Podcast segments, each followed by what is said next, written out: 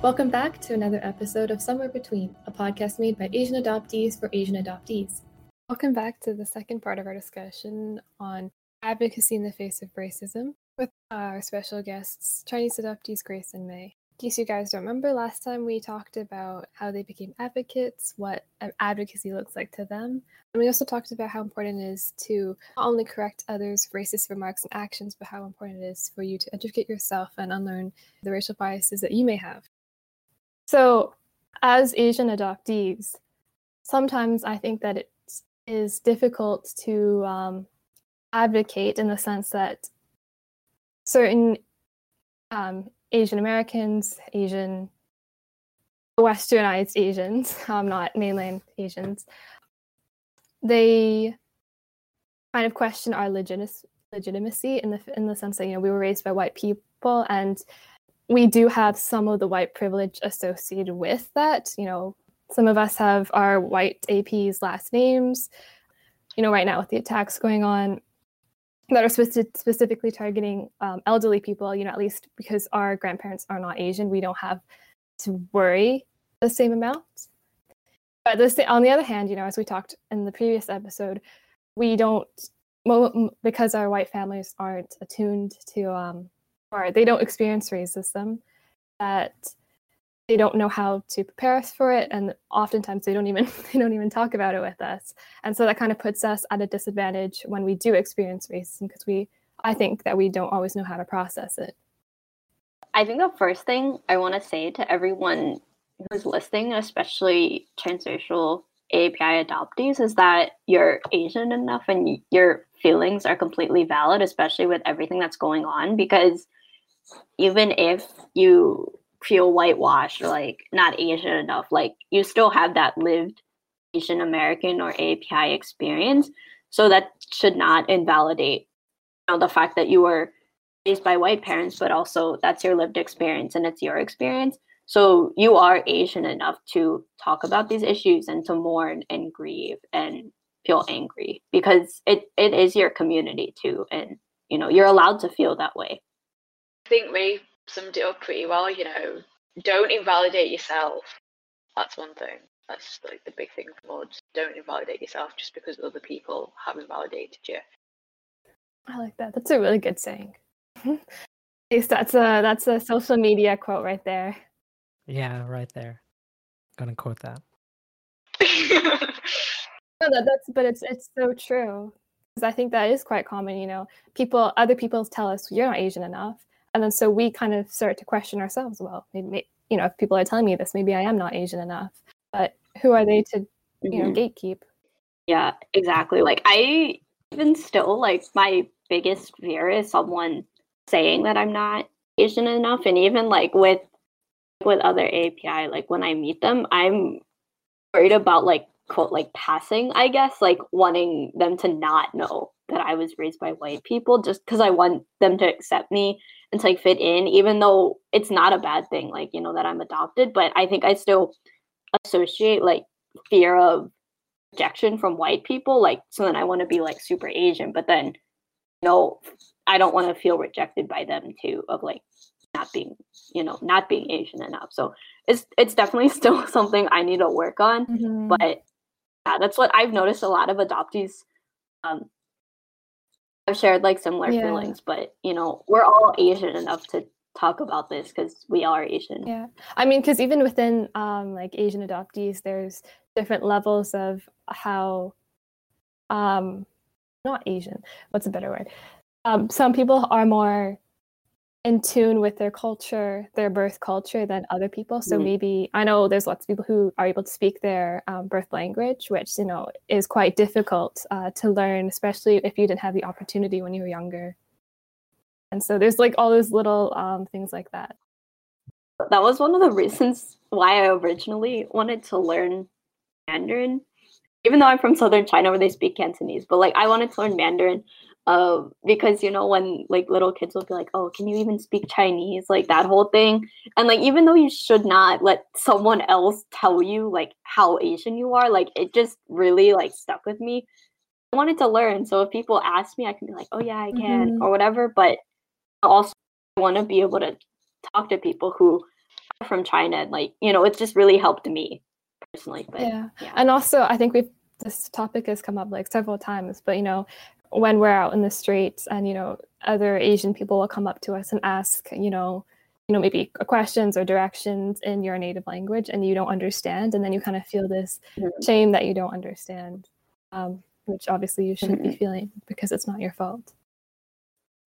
but I've had I've had people like come up like at if I'm at like H Mart, which is like a Korean market, like I've had um people like Korean cashiers and stuff start speaking to me in Korean though, and then I'm not I'm not Korean, so Yeah, I guess that makes you feel better. I, I I like yeah, like I don't know, I'm just like I'll I'll just say like the few Korean words I know and be like, oh thank you. yeah, I think the language like barrier. I think it, it's really hard. You know, obviously I also go with the whole kind of can you speak Chinese? No, but you're Chinese. I did kind of want to learn, but also I am kicking myself for the three years where I kind of slacked off in the lessons just because I didn't want to. You know, like you know, I'm that age. I'm like I'm nah. I'm not here for this. I'm I'm white. I'm British. Everything. I don't care. Mhm. Like Britain is my home, and now I'm here just like why didn't you pay attention in those lessons? um, Mhm. I had um, a Chinese and a Korean friend in high school, and both of them were like non-adoptees, and both of them could speak Mandarin and Korean. So you know they were pretty connected. So I always felt like the outsider, even though like I was Asian and I got mistaken for them by like teachers.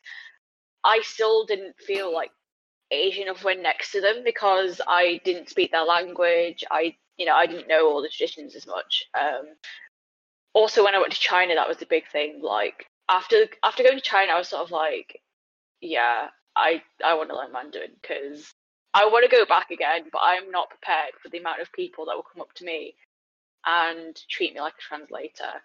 It is so embarrassing when someone comes up to you and you have to kind of say, I don't speak Chinese or like Mandarin, and they just give you like a blank stare, you know. It happened to be at Beijing train station, and the guy started cursing me out in like broken English because I was the only Chinese person there in the group, but Oh I didn't speak Chinese. Like, like literally, like in middle Beijing train station, he comes up to me, starts talking. I, you know, like everyone else around me is stepping in, you know, and then he just like flips, and I was not prepared for that. Like, I, I knew I'd look different, you know, being with a group of white people, but I did feel really alienated whilst over there. So when I like, I do plan to go back, but I do plan to go back knowing a bit more Mandarin this time, just to save myself, really, because it is terrifying. Mhm. do, do you study now? Um, not as much as I probably should. I've started off with the basics with Duolingo, but kind of knowing stuff like the elephants eat pears, it's not helping me. I like I some like I always kind of need the basics, but I do want to kind of be able to hold a conversation, and Duolingo is not giving me that. But we'll see. Yeah, I can totally uh, kind of relate to that because I I have like the feeling because I really want to to visit the Philippines. So like what I'm thinking is also that oh I should probably like try and learn some like before before I go there. And it is something that I kind of I did think about like a bit sometimes when I was younger, but I think it was a bit difficult or, or like different in, in my case because uh, like Tagalog, which is the, which is the language in the Philippines, is obviously not as uh, widely spoken or like widely taught as like maybe Chinese, for example. So there wasn't there wasn't that many like opportunities to do that. Um, so I think that's also um, kind of if if you if you have to go like um, if there's too much work to try and find out uh, about it or learn about it, then it's kind of like oh I don't know how much I want to like push to to learn this if, if that makes sense. Mm-hmm. Yeah, no, for sure. For me, when I started learning Mandarin, it took so much like mentally out of me because I would, even though it's a completely different language and like I, I don't know any like going into it, like I would I would always like scold myself like you're Chinese like you should know this like and I'd be so afraid to talk to people and like try to practice because I I was just so worried what other people would think but then I actually had the opportunity to intern at a family friend's company in Shanghai uh, like one and a half years ago in 2019 and I feel like that when when you have to when you have to speak it like you just kind of like all right it doesn't matter like they know i'm learning like you just go for it you know? But it takes like so much out of you like especially as like a transracial adopter like when you're trying to learn your your birth language like it's just for me like i feel like i would have been more comfortable having another adoptee teach me help me. So or or maybe just in general like someone who was a little bit more understanding of you know my situation mm-hmm. rather than just looking at me and being like oh why can't you speak this? you know? Yeah. That like no one ever when i was learning like in classes like no one ever said that but i did get that vibe a little bit like and when i would tell professors like oh my when they'd ask do you speak at home? I'm like no my family's white and they just kind of look at me so confused yeah You've just made me realize that maybe that's why one of the reasons why I didn't pay attention in my class because, like, my teacher was Chinese, and so when there were like white people doing better than me, she kind of gave me a bit of a funny look. So I kind of played it up like, yeah, I'm bad. Mm. I don't care. I don't care about these lessons, you know. Mm-hmm. I think it's also like you don't want to try hard and like not do well. Is you might as well like look like you're mm-hmm. not trying hard and not and not do well then because I think mm. it would hurt at least personally would hurt me more to know like you know I'm you know trying all with the accents and stuff and then like it's still to be wrong. Mm. It takes so much like emotional effort and humility. Yes, for sure. Yeah, I just don't think like I had I I have a particularly nice accent to learn Chinese. So when I say things, I sound like British people tend to have like stereotype that like when they go abroad, they kind of in the face go, "Do you speak English?" I kind of come across as that person when speaking another language because my accent's just that bad. So I kind of ignore that by being purposely bad, and then it backfires on me because then I'm just like, I'm just bad at it anyway. Yeah, it's very difficult for sure. I think helping to preface it with with saying I'm learning or you know i want to practice or i only speak a little bit then the people are a lot less in my experience are a lot less uh, harsh and you know more understanding because they're like oh they want to practice they want to learn. Mm-hmm. yeah that's a good that's a good way to um, explain. And also like maybe like their their they're they'll set their standards like much lower and then maybe it'll be above their standards. So. yeah. You gotta set the yeah really dude, that's honestly me. Yeah yeah, totally like if you have your expectations low, then you're either right or pleasantly surprised. That's what I say. So. Mm-hmm. Mm-hmm. For for advocacy though, I feel like when I'm speaking with my my friends who are from mainland China, like it's it's been helpful being able to like know some Mandarin. So like I was part of our school's like language exchange program. So you could you just get paired with someone who speaks the native speaker of your target language, then you help them with English.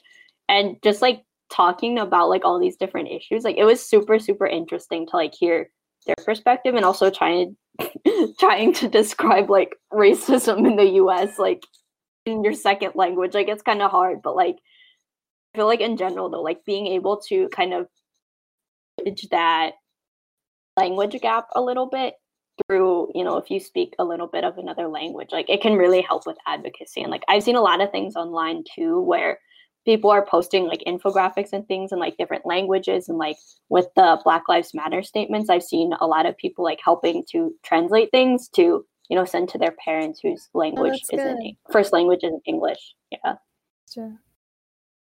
And i think i think it's really good because then you um, learn about you know it makes people's perspectives more um, accessible because just mm-hmm. you know the perspectives present in Canada or in America are going to be very different from the ones that are, you know, in Europe and Africa and Asia.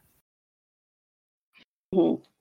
And I also think like being able to know a little bit of another language, like I'm not at the place where I would feel confident translating something like for an official like infographic or something, but just you know if someone asks you like, hey, can you help me try to explain this thing or whatever. Like just trying your best to like, you know, convey this concept, like especially if it's something that's more like American or like British or like, you know, something that's very cultural culturally specific that someone might not be aware lo- aware of. Like it's really helpful and really rewarding being able to like use that language skill in advocacy. For sure.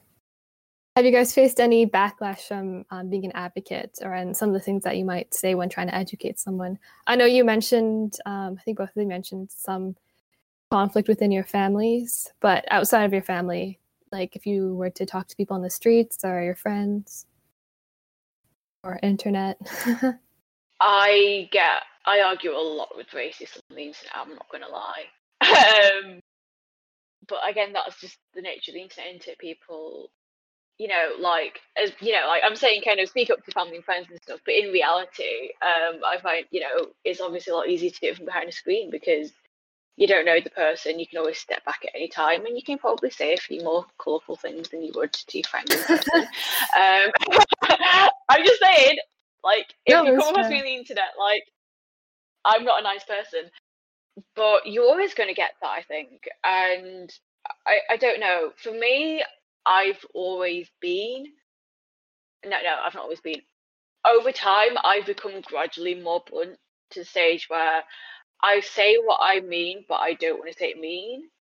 But sometimes I will just come out and say it like outright and just go, "Hey, you're being like a complete idiot. Shut up and listen."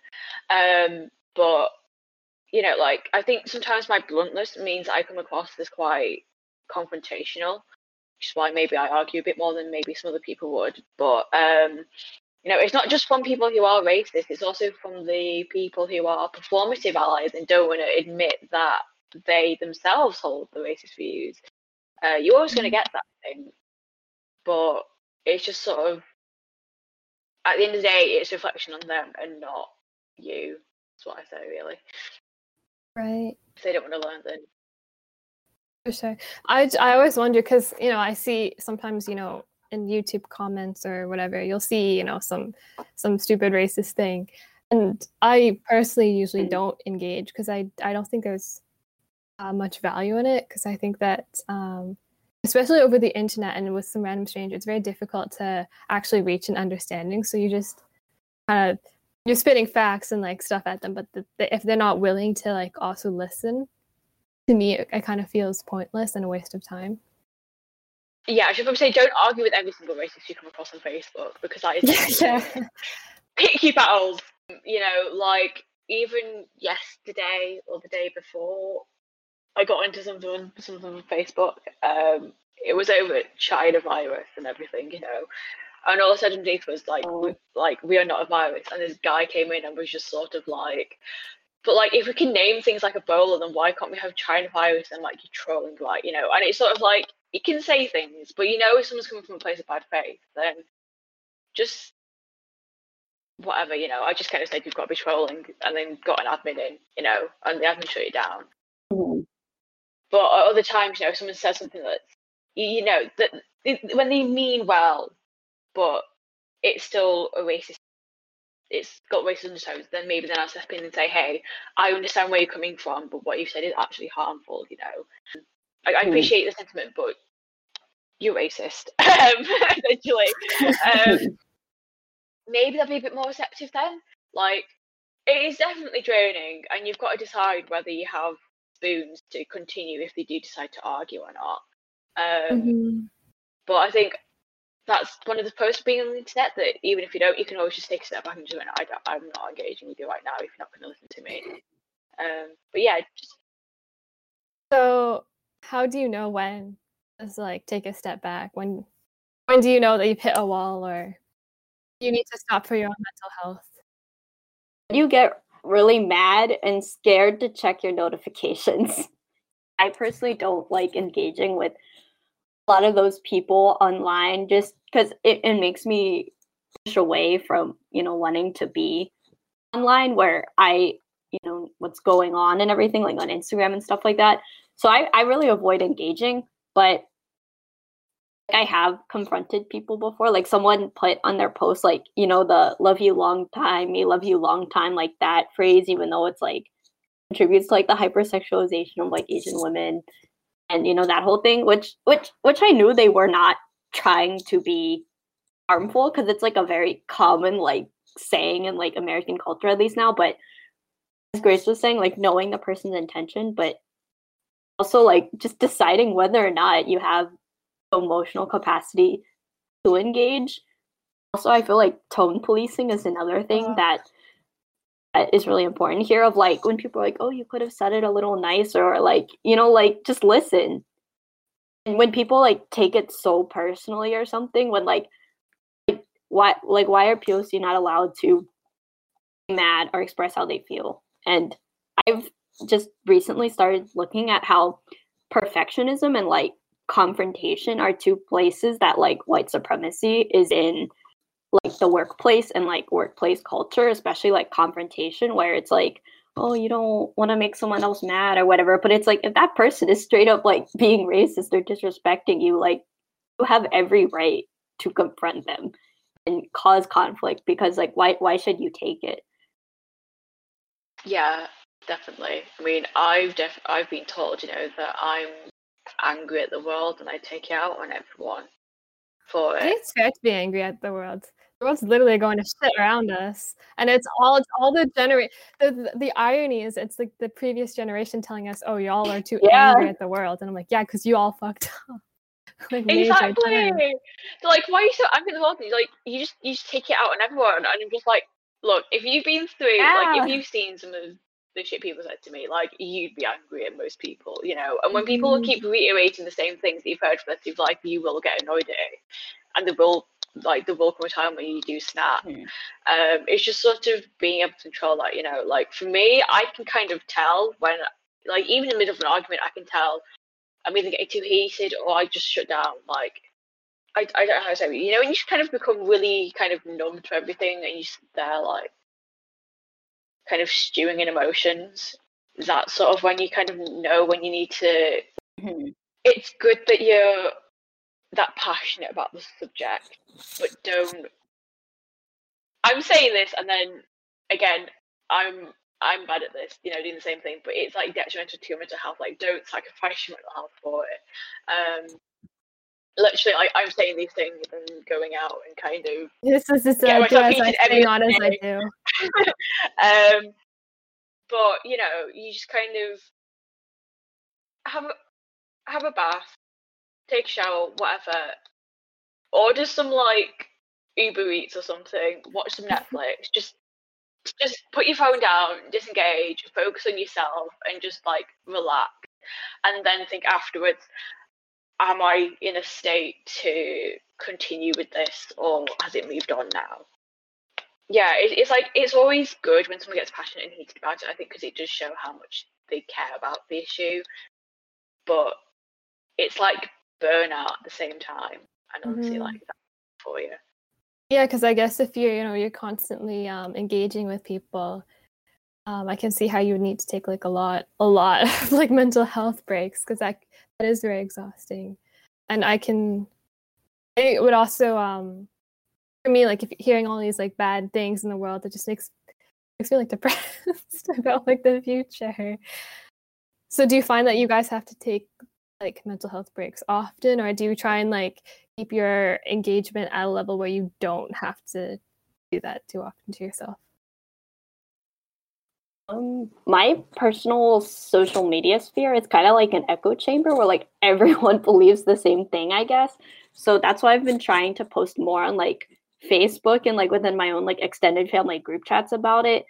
So you're like hey this thing's going on. But setting boundaries is something that I've like been working on like for the past uh like year or so of just really trying to know when to step back and like I uh was talking with someone who held very very different views from me but they were kind of like oh if you're not white you can't talk about white supremacy and then I was like uh I was like, okay, I'm I'm I'm blocking you. I can't like I was really, really, really trying to like be nice to this person, like have constructive conversations, which we did, but I don't know, that that was just like the last straw for me. And that's when I put up boundaries and blocked that person and I knew that conversation was not going to go anywhere or be constructive. So just knowing your own capacity and like trying to step back before completely burned out. But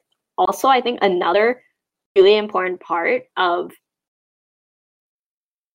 yes, just cross community uh, solidarity is creating like communities of care and that's something i've really really learned through my asian american student union is we are very very like strong on very capacity driven rather than like product or like event driven and like trying very very hard to check in with each other um like our e-board members like with the shooting that just happened in atlanta like sent a message a really really nice message in our group chat saying like hey i'm here for you like you know we're here for each other.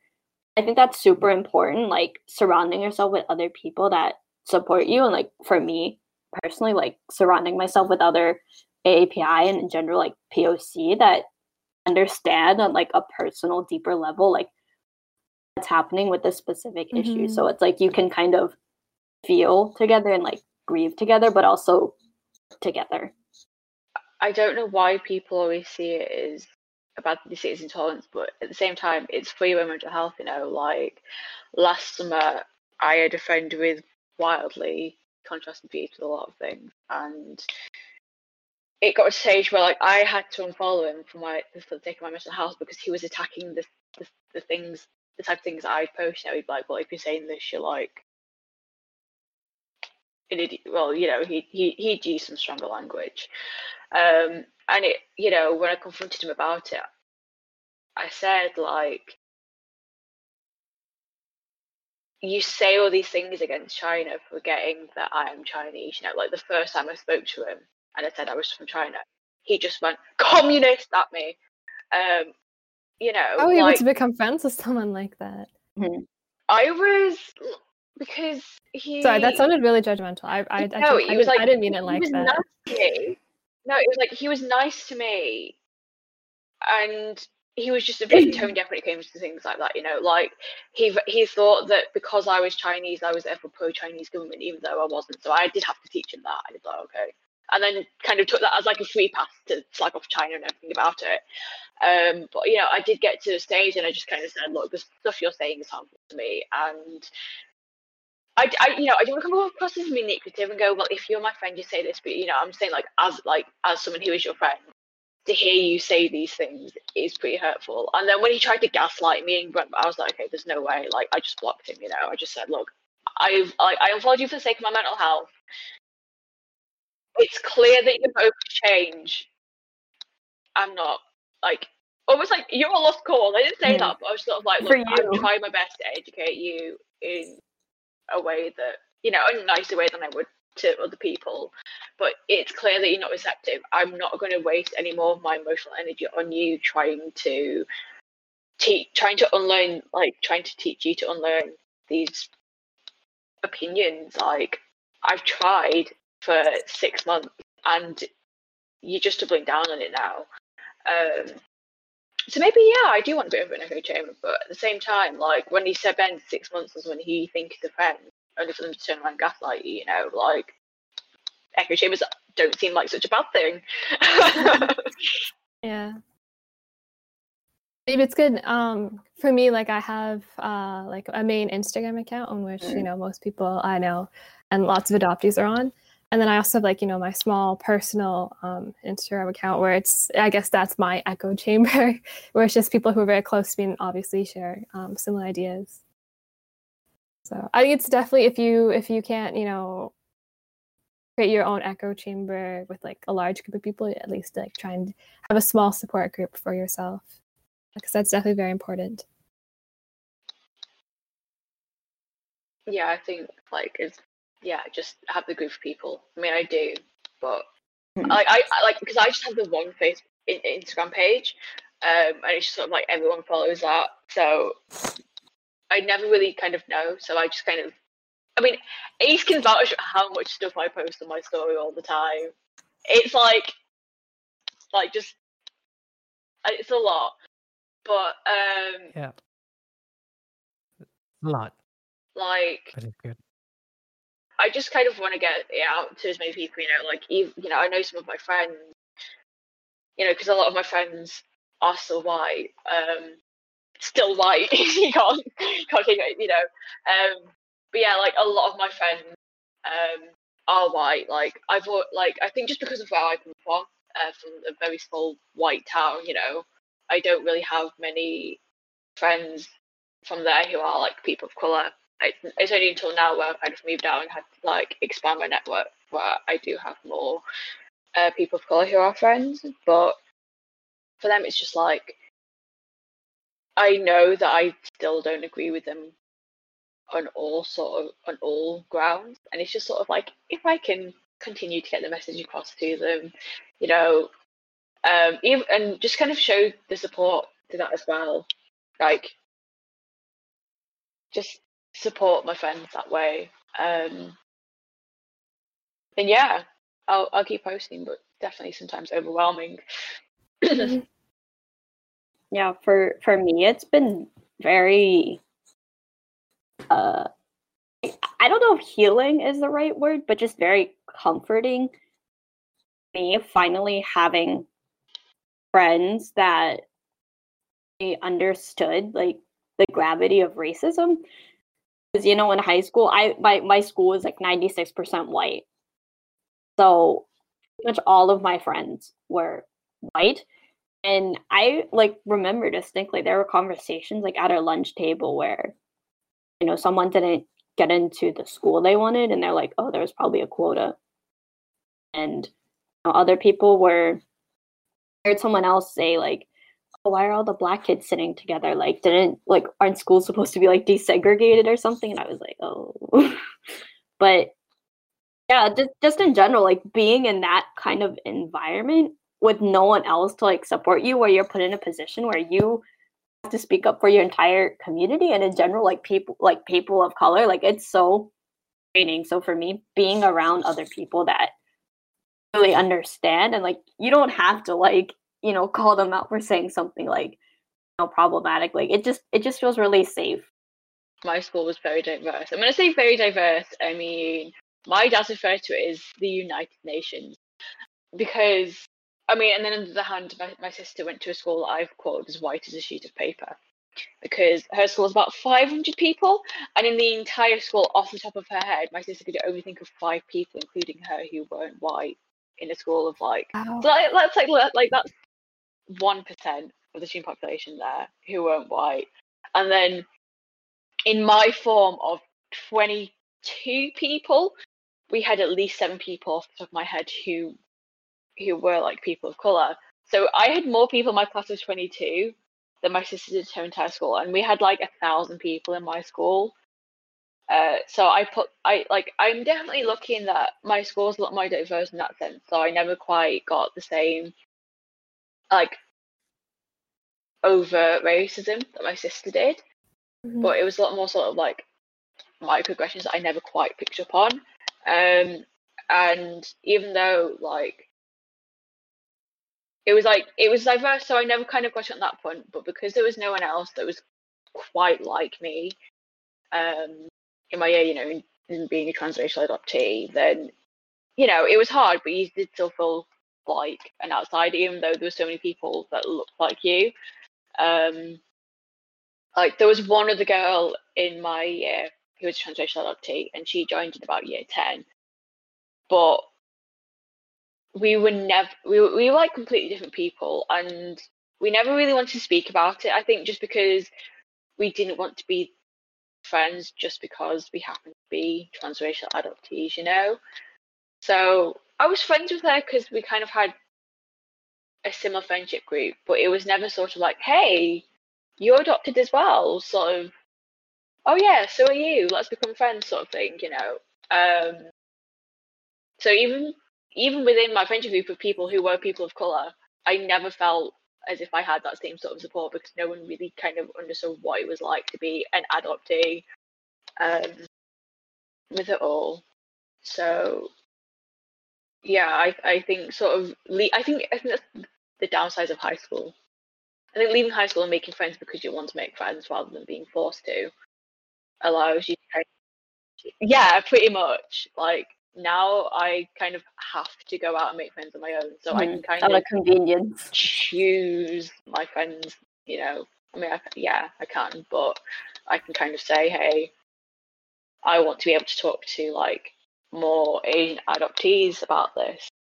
Like not sort of like purposely seeking out, but you know, it's just sort of having someone who has the same experiences or at least similar experiences. Um, it's taken mm-hmm. me about 18, 19 years to get there, but you know. Better late than never. Pretty much, yeah. yeah.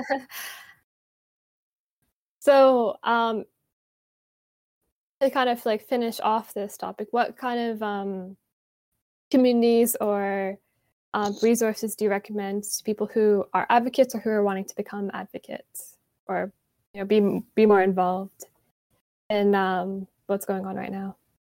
Or not being involved, but like being involved in speaking against what's going on right now. Just got to clarify. For me, one that really stands out is at underscore H E Y T R A, so like Hey T R A. Um, she's a biracial, half black, half white transracial adoptee, transracial adoptee, but she has amazing like infographics and just in general, I've learned a lot about black community, but also in general, a, a different way to look at transracial adoption as an adoptee.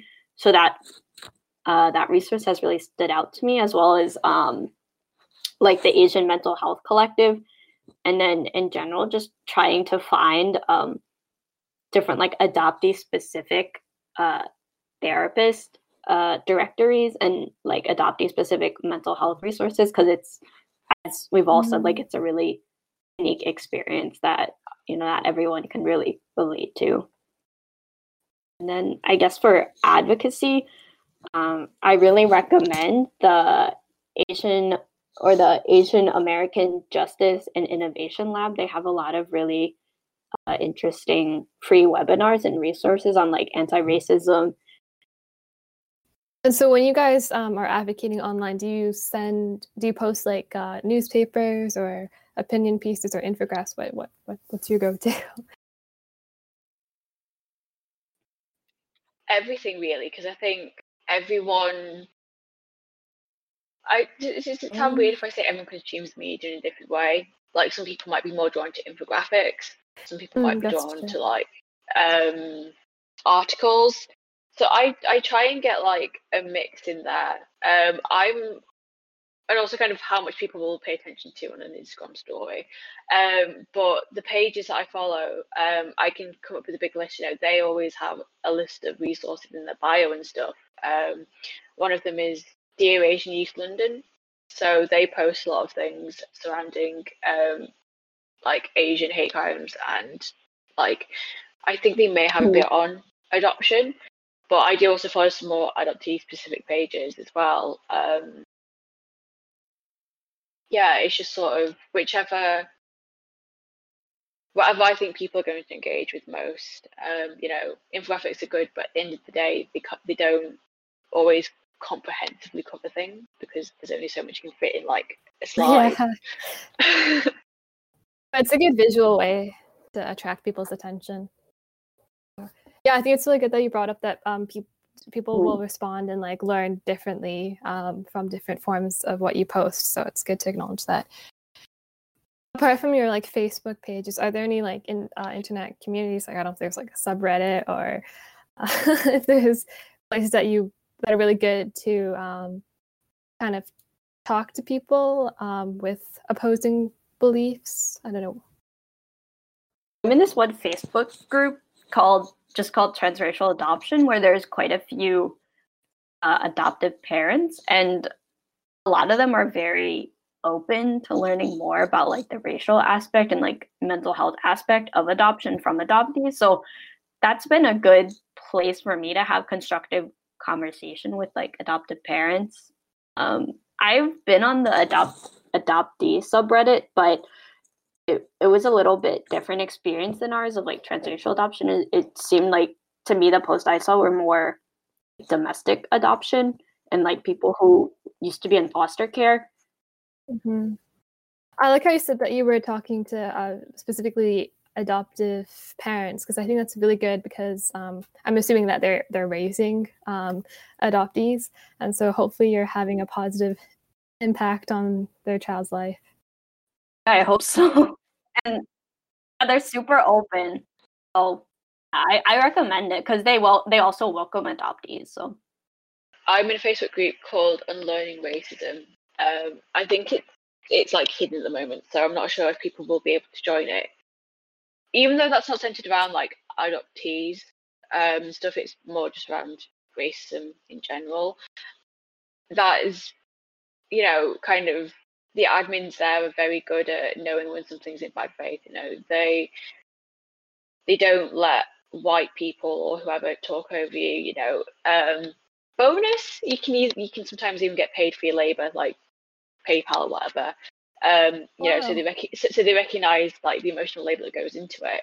Um, but they're like, if you're in that group, you are there to unlearn, and you know that you won't that like people that that you're learning from won't you don't have to uh, cater to their feelings you don't you know it's about your experiences and how you feel not about how the person trying to learn feels you know um which is probably where i get some of the bluntness from because i know that i can just say outright what i'm going to say you know um also my um you know, depending on the age of people, uh, look at what your work company does because mine has a race and equality network.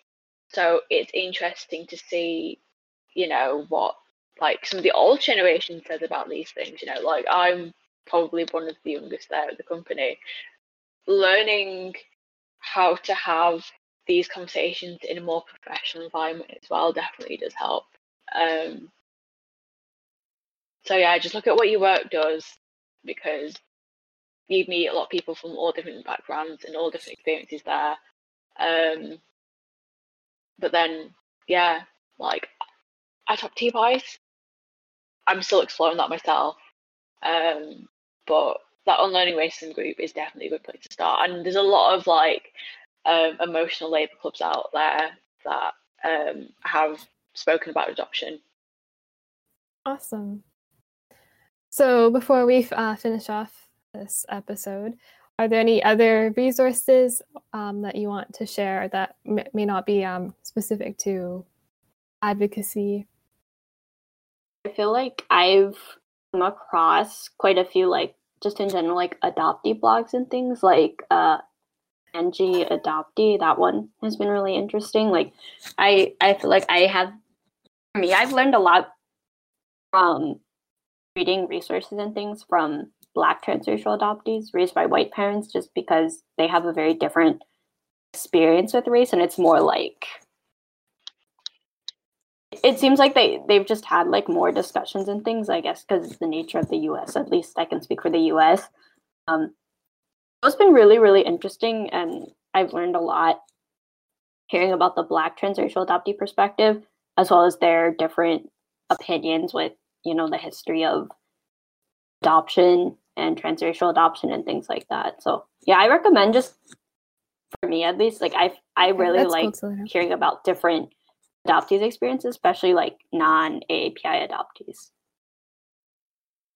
How they deal with racism might, might be slightly different, you know, like over here in Britain, um, you know, it's still very much a racist country, but it's the way people respond to to the racism. You know, like